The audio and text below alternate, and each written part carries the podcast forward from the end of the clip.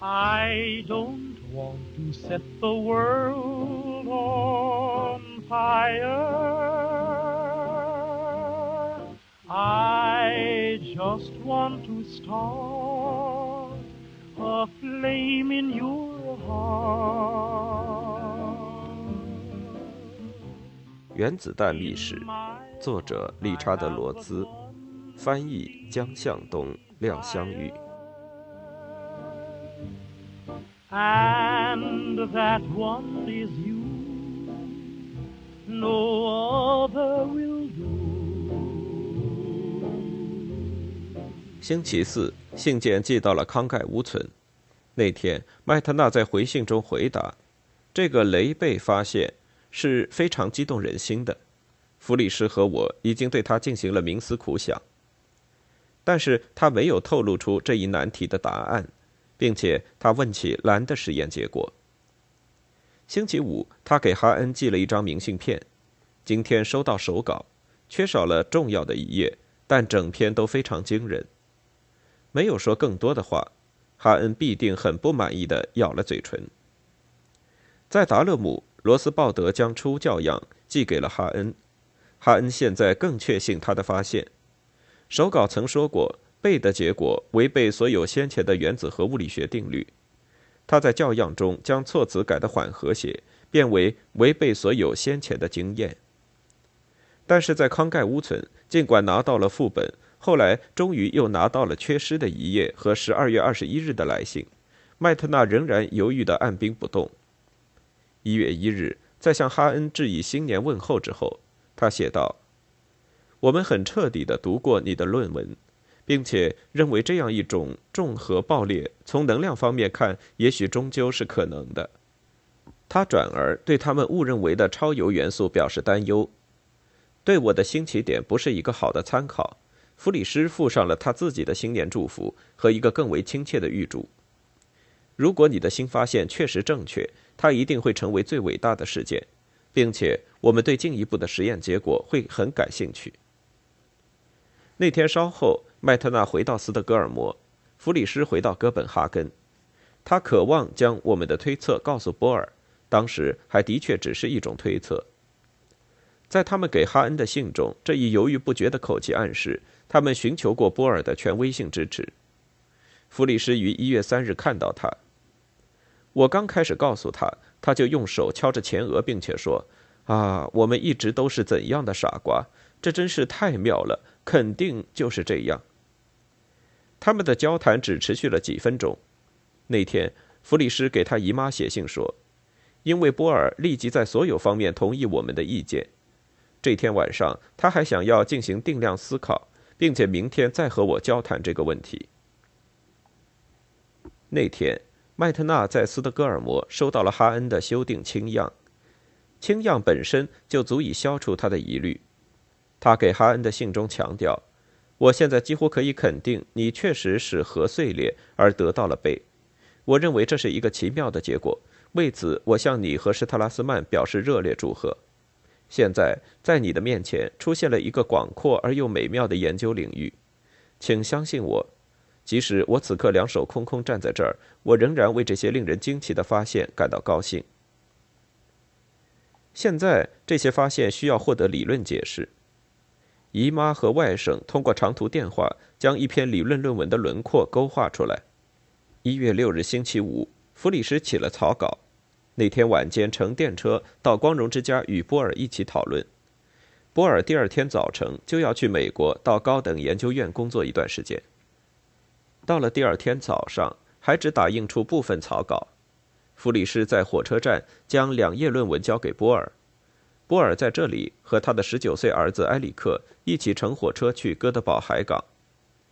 因为考虑到弗里什会立即将论文投向《自然》杂志，波尔承诺。在弗里什告诉他这篇论文被接受并且出版之前，不会向他们的美国同行提及他。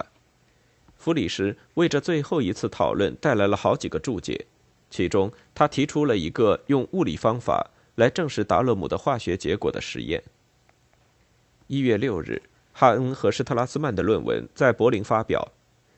当第二天他被送到哥本哈根时，弗里斯想与乔治·普拉切克一同重温全部内容。普拉切克以特有的方式表示怀疑，并且以特有的语调调侃他。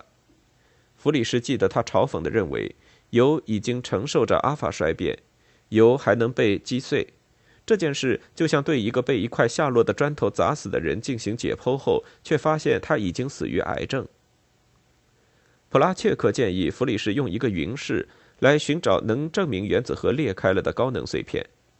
弗里斯认识到，研究所的基于镭的中子源会因为伽马辐射而使云室照片变得模糊，但是用一个简单的电离式即可达到目的。人们会期望获得快速运动的原子核。其原子序数为四十到五十，而原子量为一百到一百五十，带着高达一百兆电子伏特的能量从用中子轰击的铀层中释放出来。他在一篇随后的报告中解释他的实验说：“尽管它们具有很高的能量，这些核在空气中仍然应该只有几毫米的自由程，因为它们具有大的有效电荷，这意味着会产生浓度很大的电离化。”在它们通过较短距离的途中，它们的高带电的原子核碎片会从空气的原子核外剥离大约三百万个电子，找到它们应该比较容易。它的电离是由一个大约一厘米高的玻璃杯分隔的两块金属板组成。充电板将收集空气离子，它连接一个简单的放大器，而放大器又连接一台示波器。它将一片镀铀的薄片。贴在底板上，他将这一实验放在研究所的地下室里进行，并且从用盖子封好的井里找来三个中子源。他将中子源靠近薄片，并且寻找期待中的原子核的出现，因为它们是高能量的和强电离化的，因此它们能够产生出快速、尖锐、竖直的脉冲，在示波器上扫出绿色的光束。一月十三日星期五下午，弗里斯开始测量，并且大约具有所预见的振幅和频率的脉冲，在几小时内都被观察到。他急忙换用各个中子源，或者去掉衬里的油进行检验。他用石蜡包裹好中子源，以减慢中子的速度，这样就将效果放大一倍。他连续测试直到早上六点，证实了设备始终如一的在运行。好像在他之前的维尔纳·海森伯那样，他也住在研究所的楼上。他精疲力尽地爬上楼睡觉。他记得当时他想，这再一次证明十三是他的幸运数字。甚至更为幸运，早上七点，我被邮差敲门的声音吵醒。他送来一封电报，说我的父亲从集中营里释放出来。他的父亲要去斯德哥尔摩和姨妈一起同住一套公寓。感谢哈恩，他姨妈的财产也终于传运过来了。在稍微有点混乱的状态中，弗里士第二天用了一天时间，为所有想看这一实验的人重复做这个实验。上午下到地下实验室的有一个名叫威廉·阿诺德的人，他满头黑发，蓝色眼睛，是一个爱尔兰血统的美国生物学家，正以洛克菲勒合作关系的身份和乔治·德海维希一起从事研究工作。阿诺德三十四岁，与弗里斯同年，从加利福尼亚的帕西菲克格罗夫市霍普金斯海运站而来。他领着他的妻子和年幼的女儿一起乘货船，于去年九月从旧金山出发到欧洲。他本来能够去伯克利学习放射性同位素技巧，但是那样的话，他会失去生活在哥本哈根向德海维希学习的机会。会失去在这一历史性创造上赌一把的机会。弗里斯向这位美国人展示了实验，并且指出示波器上的脉冲。阿诺德回忆说：“从峰值大小看，很清楚，它们一定表示一百至两百兆电子伏特，比铀产生的阿法粒子的天然本底的峰值要大得多。”那天晚些时候，弗里斯找到我说：“你在微生物学实验室工作。”你将一个细菌分裂成两个的过程称为什么？我回答说二分裂变。他想知道是否能够仅仅称呼它为裂变。我说可以。弗里斯是一个速写画家，擅长于画图形，这是他的姨妈所不能的。他将他的液滴变形为一个分裂中的生物细胞，因此给生物繁殖所取的名称变成了猛烈破坏过程的名称。弗里斯讲道：“我写信给我的母亲说，我感觉就像我牵住了牛鼻子。”整个周末，姨妈和外甥用电话进一步交换意见，为《自然》杂志准备的不是一篇，而是两篇论文。一篇是对这种反应的两人共同的解释，另一篇是弗里斯的关于他的实验的确切证据的报告。两篇报道由被中子分裂一种新型原子核反应和在中子轰击下重原子核分裂的物理证据，用到了一个新的术语——裂变。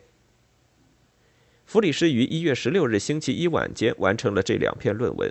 第二天早上，用航空邮件将他们投递到伦敦，因为他和波尔已经讨论过理论论文，并且因为实验仅仅证实了哈恩斯特拉斯曼的发现，因而他没有急于告诉波尔。波尔和他的儿子埃里克以及比利时理论物理学家莱昂罗森菲尔德乘坐往返于瑞典、美国的皇后岛号航船正在旅途中。罗森菲尔德回忆说：“我们上船的时候，波尔告诉我。”他手头刚好有弗里什给他的一篇短文，包含了他和利泽麦特纳的结论。我们应该尝试弄懂它。这意味着要进行旅途办公。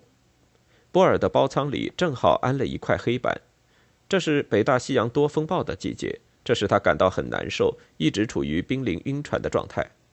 但他几乎没有停止工作。他要回答的第一个问题是：当原子核被轰击时。如果它或多或少的随机震荡，它为什么似乎更能够裂开成两部分，而不是某些其他数目？当他看到这是最重的原子核时，因为它的不稳定性，比起放出单个粒子裂开它，并不需要更多的能量，他满意了。这是一个概率问题，产生两块碎片，比起产生多块碎片具有大得多的概率。费米一家于一月二日到达纽约，劳拉产生了明显的侨居感。恩里克用他通常的一本正经的自嘲口吻宣布：“我们建立了费米家族的美国支系。”他们在王冠旅馆临时住下来，这家旅馆正对着哥伦比亚大学。当时齐拉也住在这里。哥伦比亚大学物理系主任兼研究生院院长乔治·佩格拉姆是一个个子很高、说话温和的弗吉尼亚人。当费米一家从弗兰克尼亚号下船时，他迎接了他们。现在轮到他们在码头迎候波尔。美国理论物理学家约翰·阿奇波尔德·惠勒当时是二十九岁，二十世纪三十年代中期和波尔一同在哥本哈根工作过，将在普林斯顿再一次和他一起工作。在拥挤的西五十七街码头，他加入到他们的迎接波尔的行列中。他是上完了他的定期的星期一上午课，然后搭乘中午的火车来到这里的。一月十六日下午一点，皇后岛号航船一靠岸，劳拉·费米就看到波尔在上层甲板上靠着栏杆向人群中搜索。当他们会面时，他认为他很疲倦。从我们到他家拜访到现在这一段不长的时间里，波尔教授看上去老了很多。最近几个月来。他被欧洲的政治形势以及他表示出来的担忧所困扰，他像一个背着沉重负担的人一样弓着背，他忧郁不安的眼神在我们当中移来移去，但是并没有停在哪一个人身上。无疑，波尔是在为欧洲担忧，当然他还有些晕船。他在纽约有事情要停留，他和埃里克和费米全家一起走，惠勒则将莱昂罗森菲尔德领到普林斯顿。为了遵守对弗里斯许下的诺言，波尔没有向费米或惠勒提到过哈恩斯特拉斯曼的发现和弗里斯麦特纳诠释，但他忘了告诉罗森菲尔德他的这一承诺。罗森菲尔德认为弗里斯和麦特纳已经将论文寄出，这将使他们对这一解释工作拥有优先权。他将波尔告诉他的事告诉给了惠勒。惠勒回忆道：“在那些日子里，我负责星期一晚间会刊俱乐部。”这是普林斯顿大学的物理学家们讨论他们在物理学会刊上看到的最新研究的每周一次机会，这也是一种跟上前沿步伐的方法。收集三件事情，然后将他们在集会上报告，是这个集会的传统。当我在火车上从罗森菲尔德那儿了解到这些事情时，这里就有了某个热点。一九三九年一月十六日寒冷的星期一晚上，在普林斯顿大学物理系的会刊俱乐部，美国人第一次听到铀裂开的消息。裂变这个术语此时尚未跨越大西洋。罗森菲尔德悔恨地说：“我的讲话在美国物理学家身上产生的效果，比裂变现象本身更惊人。他们抢着将这些消息向四面八方传播。”波尔第二天到达普林斯顿居住下来，罗森菲尔德无意中提到会刊俱乐部的讨论。那天晚上，波尔给他的妻子写信说：“我当即大吃一惊。”因为我向弗里什承诺过，要等到哈恩的短文发表了，而他自己的论文也投寄出去了以后，这不只是个人名誉攸关的事，尽管这个问题本身就足以引起波尔良心上的不安，这也因为麦特纳和弗里斯是流亡者，他们能够利用这个惊人的成就，使自己在流亡中获得安稳。波尔手头有他和罗森菲尔德在皇后岛号航船上完成的研究工作。随后三天，他吃力地将它写成一封给《自然》杂志的信，直截了当地将创始权归于麦特纳和弗里什。三天写出七百字的论文，对尼尔斯·波尔来说已经是很仓促的了。尤金·维格纳问道：“你能猜出我从哪儿得到波尔的消息？是在普林斯顿的医务室，因为我感染了黄疸病，在医务室里住了六个星期。”维格纳并没有很快适应普林斯顿大学。他认为，1936年，他们说我应该寻找别的工作。当时，普林斯顿大学是一座象牙塔，人们对现实生活没有任何常规的想法，他们瞧不上我。他寻找别的工作，并且在麦迪逊的威斯康星大学找到一份。从第二天起，我就感到在那里十分轻松自在。有人提议我们去赛跑。我们绕着跑道跑，我们成了朋友。我们不仅谈论最难的问题，也谈论日常事件。我们颇为认真地对待人生。维格纳在威斯康星大学遇到一位年轻的美国妇女，他们很快结婚，但她生病了。她得了癌症，并且没有了生存的希望。我试图向她保密。她住进了麦迪逊的一家医院，随后她去看望她的父母，我陪她去了。当然，我不想留下来和他的父母在一起，因为我在他父母眼中毕竟是一个陌生人。我设法挤出一点时间去了安阿伯的密歇根大学，然后我返回来看到他躺在他父母家的床上，然后他心情沉重地告诉我，他知道他快要死了。他说：“我应该告诉你，我们的几只手提箱都在哪儿吗？”当他与我谈这些话时，我知道他已经知道了。我试图向他保密他的病情，是因为我觉得一个年轻人如果明智的不去知道他命中注定的事，会更好一些。当然，我们都是命中注定的。一九三八年，维格纳回到普林斯顿大学，到此时，这所大学才更为合理的评价了他的价值。他是一个成熟老练而且声誉颇高的理论物理学家。因为他在原子核结构方面的工作，与人分享了1963年度诺贝尔物理学奖。波尔到达后，齐拉从纽约前来看望他的生病的朋友，并且得到了一个迟到了很久的惊喜。维格纳将哈恩的发现告诉我。哈恩发现，当铀吸收一个中子时，它破裂成两部分。当我听到这个消息时，我立即认识到。这些对应于它们的电量来说较重的碎片必定会发射中子，并且如果有足够的中子发射出来，那么当然维持一个链式反应就是可能的。对我来说，威尔斯预言的所有事情突然显得真实可信了。与此同时，波尔将他给《自然》杂志写的信寄给了在哥本哈根的弗里什，并请他转寄。如果如我所希望的，哈恩的论文已经发表，而且你和你姨妈的短文已经递交了的话，他想知道在这个前沿的最新消息，并且想知道实验进展怎样。在信末的一个附件中，他补充说，他刚刚看到了哈恩斯特拉斯曼发表在《自然科学》上的论文。思想像病毒一样传染开来。裂变感染的发源地是达勒姆，从那里出发，它扩散到斯德哥尔摩，扩散到康盖乌村，扩散到哥本哈根。它随着波尔和罗森菲尔德一起跨越大西洋。在那个星期，拉比和年轻的加利福尼亚出身的理论物理学家威利斯·尤金·兰姆先生，这两位哥伦比亚大学的人正好在普林斯顿大学工作。两人都听到了这一消息。兰姆也许是从惠勒那里。而拉比是从波尔本人那里听到的。他们回到纽约，兰姆认为也许是星期五晚上，拉比说他告诉了费米。一九五四年，费米证实了兰姆的话。我记得一天下午，威利斯·兰姆非常兴奋地回来说，波尔泄露了天大的消息。兰姆记得曾将它广泛传播，但不记得曾特地告诉费米。也许在数小时内。两人都曾向这位意大利诺贝尔桂冠学者谈到这事。这条消息在物理学家中，费米是最需要听到的，因为他仅在一个月前做的，但还没有印刷出版的诺贝尔奖演说，如今就有些过时，并使人有点难堪了。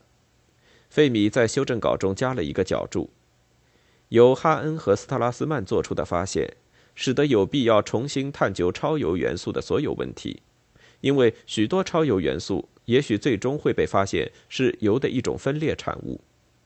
他和他的研究小组对许多其他放射性的确认，以及他对慢中子的发现，使他仍无愧于诺贝尔奖。齐拉也希望与费米谈一谈。我认为，如果在裂变中事实上发射了中子，这一事实应该向德国人保守秘密。因此，我很渴望与约里奥取得联系，与费米取得联系。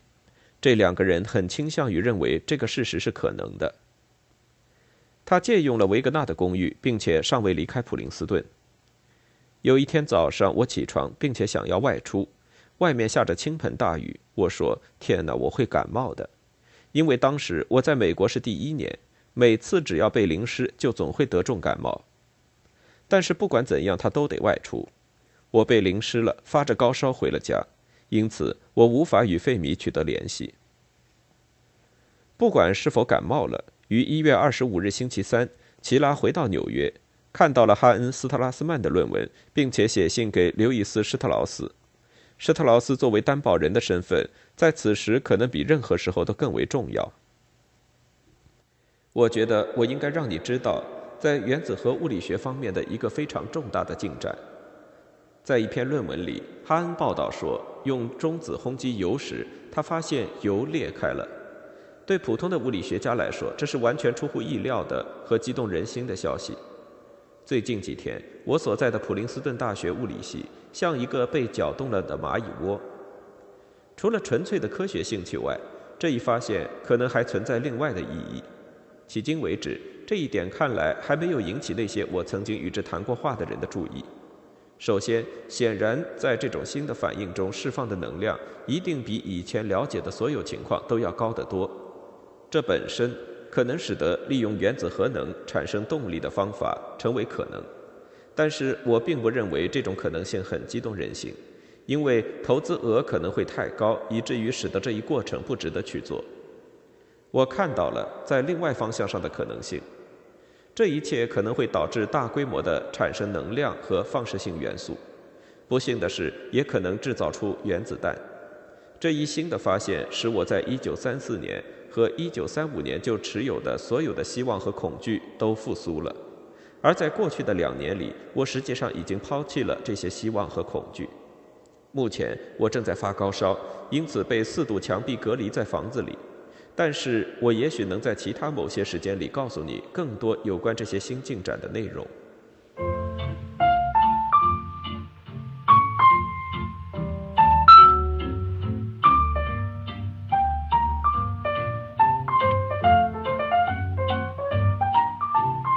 Into each life some rain must fall, but too much is falling. In mine.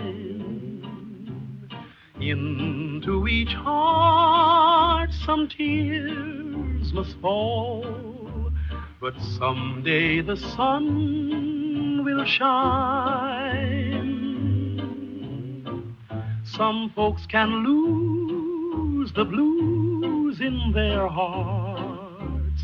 But when I think of you, another shower starts. Into each life some rain must fall, but too much is falling in mine.